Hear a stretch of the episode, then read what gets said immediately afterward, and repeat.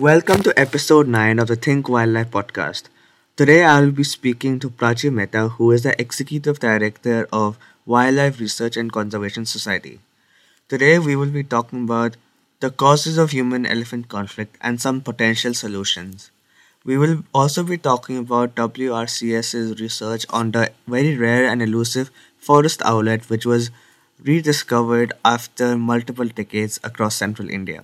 One of the main projects WRCS is working with is human elephant conflict. So, what exactly is human elephant conflict? So, um, see, uh, human elephant conflict, and uh, if I want to be say politically correct, now it's called as human elephant coexistence, but uh, or interaction. Um, but that is the way people want to look at. But if you say it is actually, in uh, my perspective or my view, it is actually a conflict. It's a conflict of interest. It's a conflict of resources. So you know when they uh, human and elephant interact and they come to a particular level when they are very close and they uh, physically also, and that is actually uh, uh, leading to conflict. So mainly for space, for resources like uh, crops, uh, water, and uh, when both of them, human and elephant, are interested in the same uh, resource, is causing the conflict. So very simply put, yes, it is a conflict of interest between animals and elephants specifically and people. Why exactly do people want to call it human elephant coexistence? So, uh, yes, people think conflict is a very negative word and it causes negativity in uh, people's perception uh, that elephants uh, are causing a conflict. You know, for elephants it doesn't matter because they are just, you know, um, going their way and getting what they want. It's a, it's a, it's a war of uh, might, right? Like elephants will stand there, and of course people don't stand any chance against them. But uh, in people's mind, if you say conflict, then it's a negative to start with, negative emotion to start with. Uh, so that's how some people view it. I mean, most people view it that way. But well, what is right is a you know you call a spade a spade. It's a conflict. So this is my opinion. How severe is the problem? So that is one of the major challenge uh, I would say, Anish, in uh, wherever the elephant ranges, that is in Africa and in Asia, right?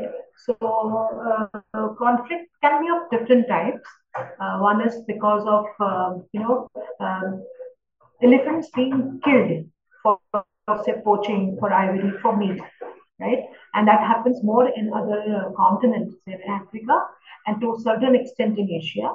So that is one. Two is also because of loss of resources, and mainly it is for uh, you know crop loss, crop damage, uh, and that is also a major conservation cause. And when elephants come to the crop fields, and then people are there, and there is a um, you know, loss or damage of a harvest which they have planned for. Also, a property damage when people are living, which is happening a lot more in Asia. Uh, that is also causing a lot of uh, concern and uh, losses of human life also. And where uh, where it can really go wrong is when people also retaliate, retaliate to kill elephants. So you know it's an angst towards what has happened and uh, they want to uh, take revenge uh, on an animal. And when they get electrocuted they get poisoned. And so there is um, harm or deaths on both sides people and elephants. So we are losing life on both sides. So this is how the uh, severity of conflict is affecting um, both in asia and africa so if you talk mainly about say India, I would say that because I, we are working in India, I would say that uh, one of the main causes of elephant conflict is um, habitat loss, fragmentation, uh, where elephant areas were there.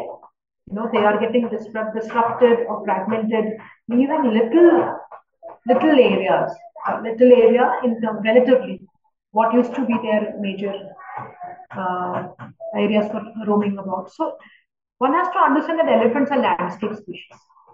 They are huge. You know, so considering their body size, they require bigger areas, more food, more water. So uh, that kind of a space is now getting crunched because even human population is increasing on the other side. So that is why they're coming in close contact with each other. And that's when conflict takes place. And that is where the severity takes place more in areas where habitats are disturbed. So, like uh, if you say in India, I would say areas like West Bengal, Odisha, for that matter, Assam. So these areas are uh, really facing severe conflict because the habitat there is disturbed.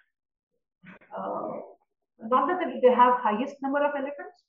Uh, highest number of elephants are in southern southern India. You know, the Karnataka, Tamil Nadu, uh, Kerala. But there is also good forest there. But uh, where I have just talked about in West Bengal or say Assam or say Odisha, there is a lot of loss of habitat. So there, severity is more. How important are uh, elephant corridors in mitigating human elephant conflict and what is being done in India to preserve these elephant corridors? So, uh, yes, elephant corridors are extremely important for India. So, as I said, you know, they are landscape species and they will roam around. They would be expanding their range all the time. They cannot be contained in a national park area. Most of the elephants are like uh, about 40% of the elephant population lives outside protected areas. So they go from one area to the other for foraging, for dispersing. And these are the areas which are very vital for, so these become the corridors and they are very vital for protection. Now in the corridors, you, you have all different kind of land uses. You know, you will have um, resorts, you know, just outside the national park. You know, you will have all kinds of hotels, restaurants, of course, at the cost of the forest. Uh, you have uh, developmental projects, uh, infrastructure projects, mining industries, so just because they're outside the uh, forest or protected area does not mean that no wildlife comes there. In fact, the wildlife will use that area because it connects to the other area, uh, other uh, one of the other protected areas. So it becomes a corridor. Uh, so there are uh, Project Elephant has declared about 30 elephant reserves in India, uh, just like a tiger reserve. So it's a uh, it's a one kind of a protected area, but it is not, uh, I would say it's not um, defined as a legally uh, protected area as an elephant reserve, but there, what one needs to do is monitor the land use, monitor uh, how people are moving in that area, because elephants are definitely using them. So, you know, if you have movement at the same time, definitely there's going to be losses of people and, um, you know, elephants because they, they just want to go from one place to other. They that because that is their habitat. Once upon a time, that was their entire unfragmented habitat. Now it's been cut into pieces. So how do we protect this uh, corridor is what you asked. And I would say monitoring the land use because of course people also require space. It's not that people don't require. People will require their businesses, their livelihood. Everything depends on the space uh, even agriculture. So one has to have some judicious way of using these areas, monitoring these areas. And the corridors are very important for monitoring elephant movement. Elephants obviously have a very large cultural significance in India. So how yes. how does this influence the humans' tolerance towards conflict? That's a very interesting take, you know, because see, because we have a very large uh, cultural and religious significance of elephants in India, I would say there is largely a huge tolerance towards elephants. You know, there there is like people consider it as Ganesh, the god, you know, uh, so they definitely in their mind the feeling is there.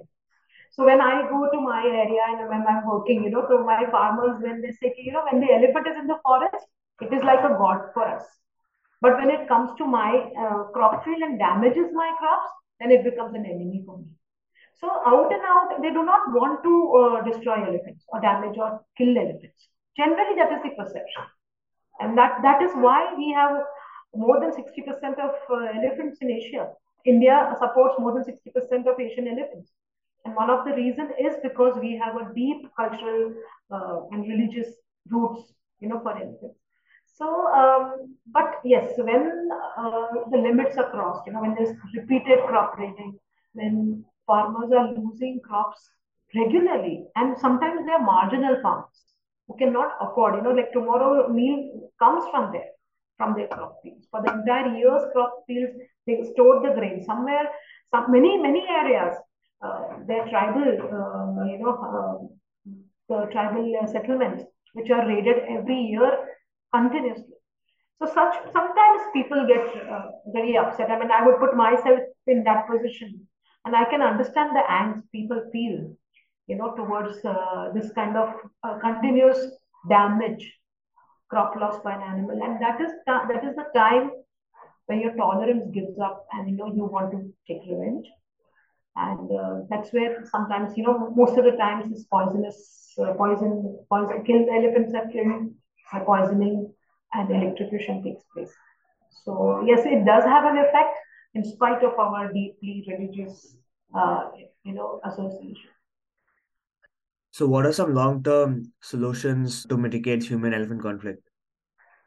Well, I would say, Anish, uh, uh, Forest Department in India is doing a lot uh, on their behalf. It's like they have what I call it as engineering solutions you know, so like uh, putting up trenches. It's called EPTs, so elephant proof trenches. So they are like huge pits. You know, they are, they are very deep, like 11 feet deep, and so uh, they're trenches. So they are like wide and uh, they are sloping the ground so that if the elephant cannot negotiate this because you know it's very steep, uh, very deep and very slippery, and it's deep. So they are supposed to prevent elephant from crossing over. That is one. And secondly is uh, solar fences or electric fences, which gives out, you know, uh, shock to the animal which is passing through. And sort of, it's a, supposed to be a deterrent. And um, then there are, so these are some of the uh, uh measures which the forest department regularly employs. They also give ex gratia to the people who have suffered crop losses or human loss of life and also just to sort of soothe them and give them some relief, immediate relief. Uh, so these are uh, the solutions which uh, Forest Department uh, offers. Also capturing um, problem elephants. When you know that the elephant is a habitual crop raider coming to or you know coming there or has um, have had unfortunate encounters. I won't say elephant kills people deliberately unless they're provoked. This is my perception. Elephants are herbivores. They are not interested in human meat uh, or any other meat. So what I'm trying to say is that uh, when these unfortunate encounters take place by people getting killed and there's a demand from local people in the department, we capture this elephant and keep it in captivity, which I find is very sad. It's almost like killing an elephant. But these are the, uh, some of the uh, measures which the forest department um, employs. I would not say these are long-term solutions. The long-term solutions should be in planning, better land use planning, monitoring habitats, uh, because wherever the habitat is degraded, you know, uh, we need, so elephants need uh, forage. They are basically graziers. Uh, they need grass, they need bamboo. So if your habitat is fragmented, definitely the food is shrinking, you know, amount of food available to them. So habitat restoration would be uh, would go a long way in keeping elephants within that area for some time. And um, well, I, I also feel that um, preventing encroachments on elephant habitat that is very important because you know everybody wants to expand. So agriculture expansion is taking place everywhere. So people want one tree, two trees, three trees. You know, they just keep going inside and inside the forest. More, more, more of land requirement. So such things also need to be monitored.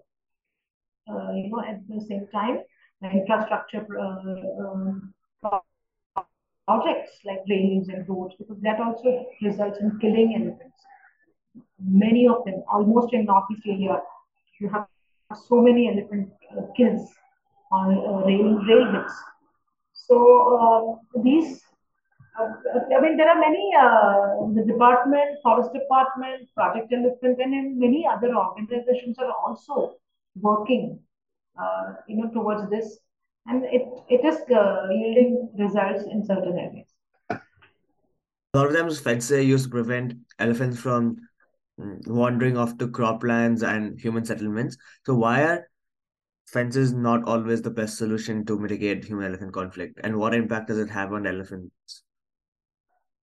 So see, fences are kept to exclude, you know, the elephants inside. As I just said, that you know, if it's outside a national park or a protected area, it's not going to help because elephants cannot be contained there. Uh, fences also require continuous mon- uh, maintenance. So if uh, you know some grass twigs will be touching the lower rung of the solar fences, it's not going to give out um, you know the, the electric current and it will fail. Elephants are extremely intelligent animals. Okay, and when they want to go, so when there is a will, uh, there's a way. They are always, and because of their might, you know, they can just negotiate the toughest of the fences. If you go and see some of the videos on YouTube of how elephants, um, you know, breach the trenches or the fences, it's amazing how much they understand about where is the weak link. So they will get one, you know, a big tall tree and they'll put it on the fence, make it flat. The wires would just uh, go down and then, you know, they'll easily uh, walk across. So they're sort of mocking at our own, uh, you know, intelligence that, you know, we think we're smart, but they're two steps smarter than us. So, but fences can work if a private owner, like, you know, if I have a farm and if I take responsibility of maintaining my own fence, daily I have to see and maintain that no grass is touching the fence. And you know, it is all the, uh, the, the current is running through the battery, the uh, panels are charged. Then, yes, it can be an effective deterrent till the elephant learns to negotiate.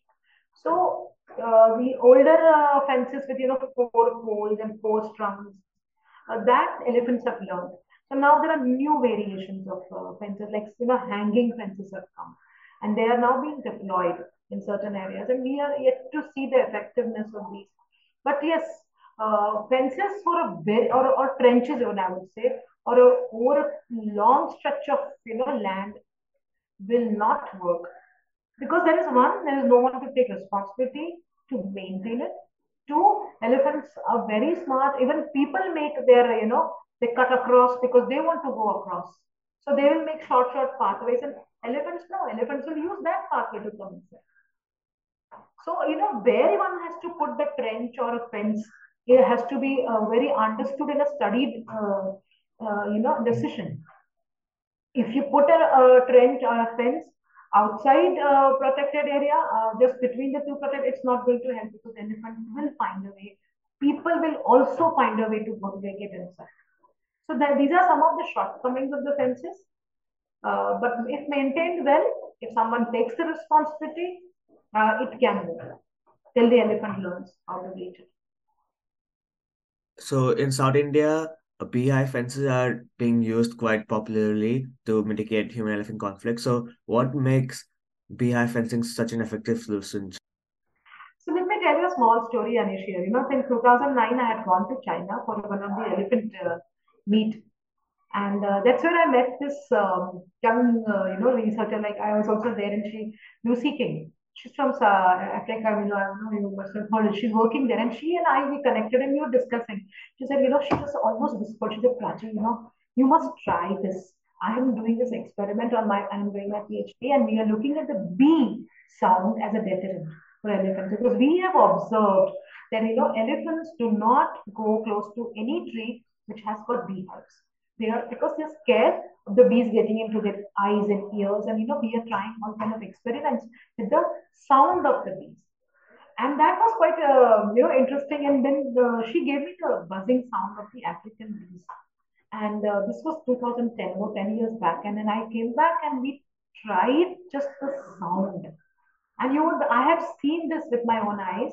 There was a, there was a tusker, two tuskers nicely feeding on a paddy field. With the sound, you know, they just looked very bewildered. And they thought the bees have come. You know, so they pick up sounds very well. Elephants have extremely good olfaction, hearing capacity. And when they heard it, they started flapping their ears. The tails went up, and they left the field in the within two minutes. And you won't believe the atmosphere. The farmers were so jubilant. They said, You just have to give us this call, you know, the sound. This is really working. So we said, look, wait, because you know eh, we know the elephants get habituated very quickly. They will very quickly find out. You know that there, there is just a sound and there's an empty thread and no bees are coming. You know. So we said, let us do some experiments. So we actually did some experiments on captive elephants in uh, Sakrebailu, you know, where I was working. There was an elephant camp. We put the, mm, uh, we hit the bee sound and we uh, we observed the elephant behavior and we saw that the elephants started you know, uh, flapping their ears, uh, flapping their tails, thinking that bees are close by. Understanding this, then of course I was in touch with uh, Lucy, and we just uh, exchanged notes, and and she said, yeah, so you know, why don't you try more of you know this um, experiments? So when we also went ahead a step ahead, and when we tried call uh, actual beehives, so we put um, you know uh, tree logs. You know, if you've seen that this elephant bees sometimes they actually make hives on a tree trunk or on a hollow logs. So, so we tried with that. Like we just put up uh, hollow logs on the boundary and we uh, tried to uh, get the bees colonize it naturally. Because if you release captive bees, they're difficult. You know, they will leave. So we tried with that and, um, you know, we got good success. That's for some reason. And so the, the logic behind this is that when the, uh, we put it as a fence, we try the try all the logs with a thread or a rope, you know, and it's like a fence. So if elephant is trying to enter, it will have to move the log. And if it is colonized, the bees would come out. If we disturb and they would uh, buzz, you know, they'll buzz and they will try to just uh, go be around the elephants. They'll attack the elephants, and then elephant would not come inside. So this actually worked because elephants sometimes smelled the bee from far. The bee, uh, sorry, I, I meant to say the honey. Because they colonized and there was a smell of honey. So as you know, elephants also have very good sense of smell. So they did not really come close to the beehives and they circumvented the path and went from areas where there were no beehive uh, fences or something. So it, it also, you know, was useful as a physical deterrent.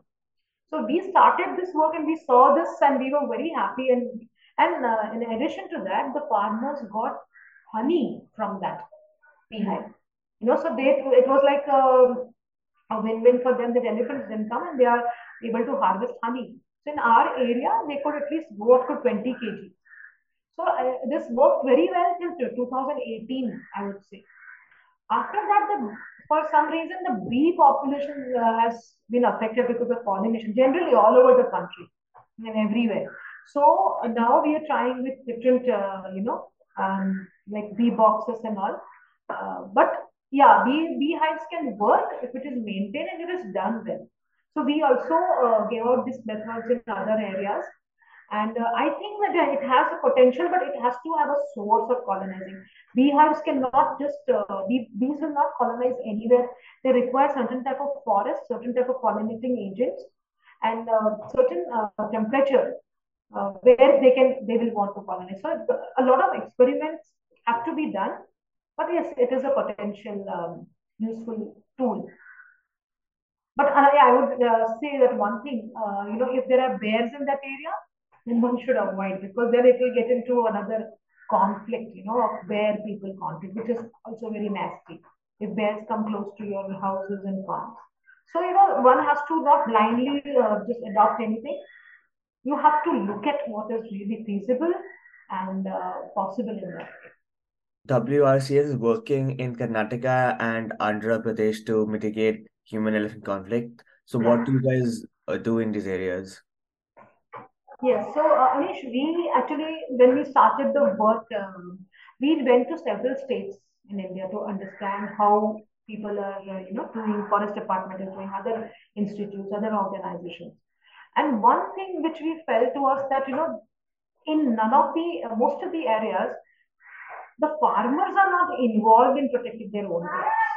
You know, they just wait for the uh, forest department or there's some squads to come and help to uh, chase the elephants out of their, uh, you know, um, crop fields. They just no, no, no. These are department's cattle, which is, we have nothing to do with. So we thought, see, unless in the forest department, how many people they will employ?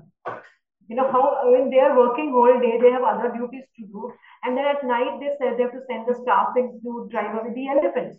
So this is we were thinking that you know that is why they just switch off their phone and they are overworked, you know, with stuff and they cannot be going at every place. So we thought like you know why don't we involve the farmers themselves in protecting their own crops. So when we put this idea, and this is called community-based conflict management, which is quite uh, popular in Africa, where there people have tried. Some scientists like Osborn, Loki Osborn, uh, and they have they have been the pioneers of this method. You know, trying to show low-cost methods to farmers who can employ it themselves. So we really like this idea, and we try to do it in the North Karnataka so when few first few years was like complete, uh, they were like uh, they said, no, no, what are you going to give us? You know, the farmers said, are you going to give us torches? Are you going to give us crackers? Uh, I, what what will you will you come at night? I mean, they would call us, you know, our team. Come now, elephants have come, come and uh, you know, whisk them away. Do so, do the crop guarding for us. So we said, look, we are not going to do this for you. We are going to train you. So first few years just went in demonstrating a few measures, like you know, you can do night guarding on a, from a safe place, from on a tree, not sitting on the ground. You know, so if you have a proper tree, make a proper tree watchtower, cover it with a proper tarpaulin so you don't get rains or very cold. You have a torch with you. So we have to start with basics. We have to put up demonstration plots. Then we we started with a very simple thing called a trip alarm, like a burglar alarm, you know. So it's the same thing. Like somebody breaks into your house, it will just uh, go, um, you know, have a huge siren. Uh, so that loud noise, it deters the elephant, thinking that there's somebody there, and it also alerts the farmer that the elephant has come. So these are this is a very simple method and a very simple logic. It does not uh, give a shock to the elephant, but yeah, it uh, alerts the farmer that oh somebody the elephant has come at my doorstep or in my farm. I have to go. And the elephant thinks, oh, there is some, some people are there. See, in my understanding, people's presence is the main deterrent for elephants. When they know that there's somebody guarding, because elephants are also scared of people. It's not that they are not, especially ones with the calves and all. They do not want to take the risk. Tuskers is a different uh, ball game. You know, tuskers are massive and they are full of testosterone and they just are their bullies, right? But when the groups are there, you know, they will be, they'll think twice for coming in in a place when there are people there guarding. So they will take the shelter of the God. So we understood this behavior and we started giving them, uh, you know, these options like uh, trip alarm, night guarding, chili deterrents, chili-based deterrents. Now it might sound like a uh, chili smoke, sounds like a joke to many people. It's so simple but it is actually causing a physical discomfort to the elephant when it's done in a proper way. So we have various chili deterrents like tin chili smoke, chili bricks, chili dung cakes. We, we demonstrate all this to our farmers. So first uh, first few years they just uh, okay you do it for us, and then when they saw the results, that oh you know the elephant had come, but I had put this chili smoke. We heard the elephant sneezing, we heard the elephant coughing. The farmers would say, and it has just gone away from there. It did not come. So um, it takes time to change the mentality of the people, but this is what we are working. And we feel that there is potential in this method where farmers take responsibility and they are involved in crop, crop guarding themselves. So, of course, there are many, you know, uh, sometimes it fails like any other method. You know, the trip, trip the batteries, the, the alarm battery didn't go off or the farmer didn't wake up, or things like that, or the wind direction was in the, the wrong direction, that the chili smoke came this way instead of the elephant way. This, this can happen, but does not mean that it is a failed technique. One has to keep on improving, uh, you know, and uh, improvising and getting to new methods which can really help. So this is what our project is about. We do bee fencing. Whatever is possible is to just keep the elephant out of the crop field you know, so once they start feeding, it's very difficult to remove them. But just you know, deter them from entering the crop is what we are trying. Another project you guys are working at at WRCS is the Forest Owl project. So, what is so unique about the species? Oh, I, I love that project. So, you know, I you just uh, said something about my most favorite project and bird. So, we are working on an owl species Um, so this is a forest owlet, which is an endangered uh, owl, it's uh, an endemic to India. It's a small owl, about 19 centimeter, and it was um, it's it is found in very isolated small populations in central India, central India in Maharashtra, Madhya Pradesh, and uh, part of Gujarat state now. So uh, they are, uh, you know, it has a very patchy distribution. So um, uh, we started working on the ecology of this species to understand why it is found in certain certain areas in certain forest areas. While similar sized, similar uh, owls like the spotted, the common ones, the spotted jungle owlet or the scops, they are all similar sized cavity nesting owls, also coexisting with the forest owlet, but they are widely distributed.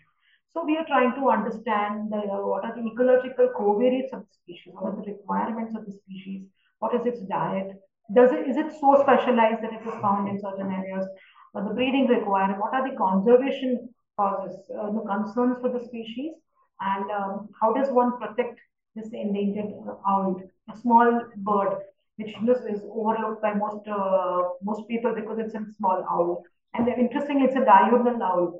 So most owls are nocturnal, as you know.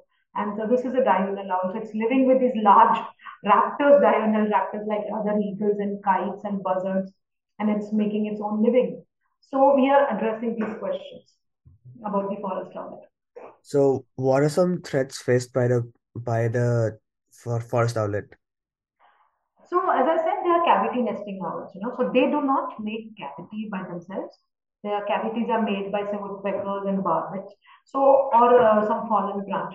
So, uh, in order to survive any species, they need to propagate themselves to have a good breeding success, right? So, uh, the uh, forest owlet breeding success has to be better, and you know it has to all its uh, breeding attempts have to be um, successful. So sometimes what we, if the cavities are not there or cavity trees are cut, you know, during September logging operation or by local people for their own, uh, you know, uh, needs because they don't see uh, the cavity. There is a big tree and it is useful and uh, we can take it down. Uh, even for timber logging operations, it's a tree which is uh, cavity, it's a snag which is dying, so let's cut it out. But so this is very important for the forest owlet in the presence of cavity bearing trees, its habitat. it also feeds on rodents and uh, so if you uh, if there is pesticide use or rodenticide use, it will be feeding on poisoned prey, and that is also uh, it will affect its uh, breeding success. So uh, third thing I would say is not only for the forest rat but for other owls there is superstition. You know people believe that you know owls are uh, bad omen or they are they are the harbingers of death, and they are also caught for the sorcery, black magic not the forest owlet only, but most mainly the big owls.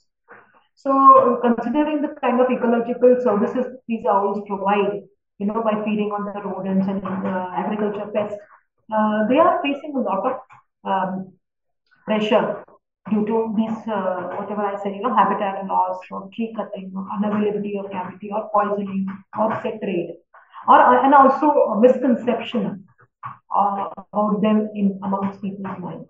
So these are the threats one needs to address for their conservation. So uh, could you just briefly talk about some of the other projects WRCS is doing? Yeah, sure. Uh, so we have a very long-term project which is going on on preserve, uh, protection of a forested area. Uh, so this is in southern Maharashtra. So between two uh, um, sanctuaries, a national park, there is a corridor, and this is not um, a private forest. So this is, I mean, this is a reserve forest, and uh, the farmers, that this, this is a community land. So uh, most farmers just uh, cut the trees and sell it off. So we are trying to protect this tree, uh, this entire patch, corridor, by planting uh, in the farmer's land, by doing plantations for them, protecting the plantations for them, and making sure that these trees survive. So there's a corridor which is protected, you know, between the two areas, and this is very vital corridor for tiger movement. So that project is going on. And so we are restoring uh, forest on private land. So what the government has been talking about, uh, so that we are doing uh, for last 12, 10, 12 years, and it's showing very good results. Now farmers are coming forward and sending applications that yes, I also want standing forest on my land. I will not cut it. I will, I promise you that, I know, they'll say that, okay, I promise, I'll assure you that I won't cut it.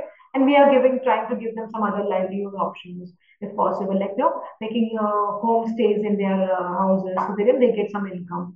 So the income should not come through the cost of the forest, but by through other alternatives. So that is one of the projects. We are also doing monitoring of tiger in Satpura, uh, in the central Indian landscape, tiger and other uh, um, other co-predators.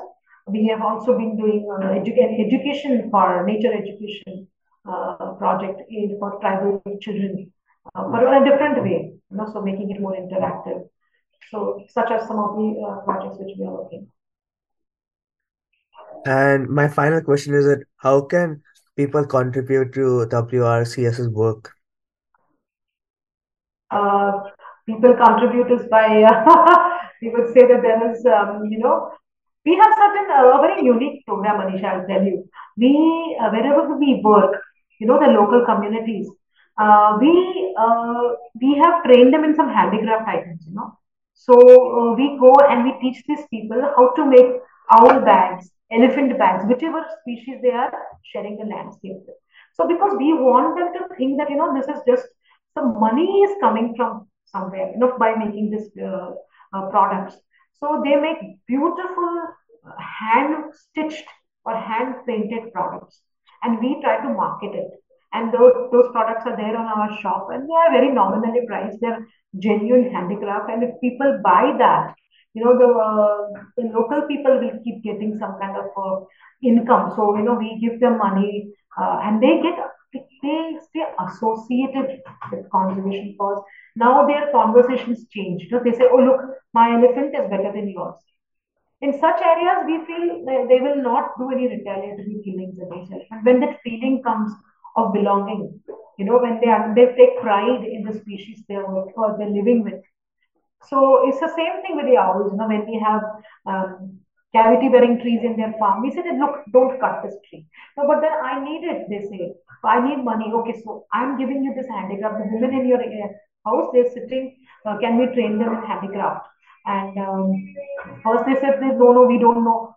Right from drawing to stitching uh, to painting, we have been handholding them for last now it's been 16, 2016 we started this program, so it's almost six years uh, and uh, they they make beautiful products. Of course, you know we are not uh, into business of this, uh, you know, marketing and all, so it goes very slow. But yes, these are very beautiful products.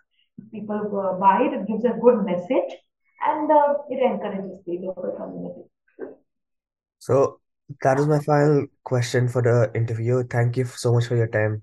Yeah, thank you, Anisha. I hope it On that note, I would like to end by mentioning that Think Wildlife Foundation is supporting many conservation organizations around India upscale their alternative livelihood initiatives so that they can not only have a larger impact on wildlife conservation but also for the local communities which live around them. You can view these collaborations in the links provided below and even get your own merchandise from these local communities.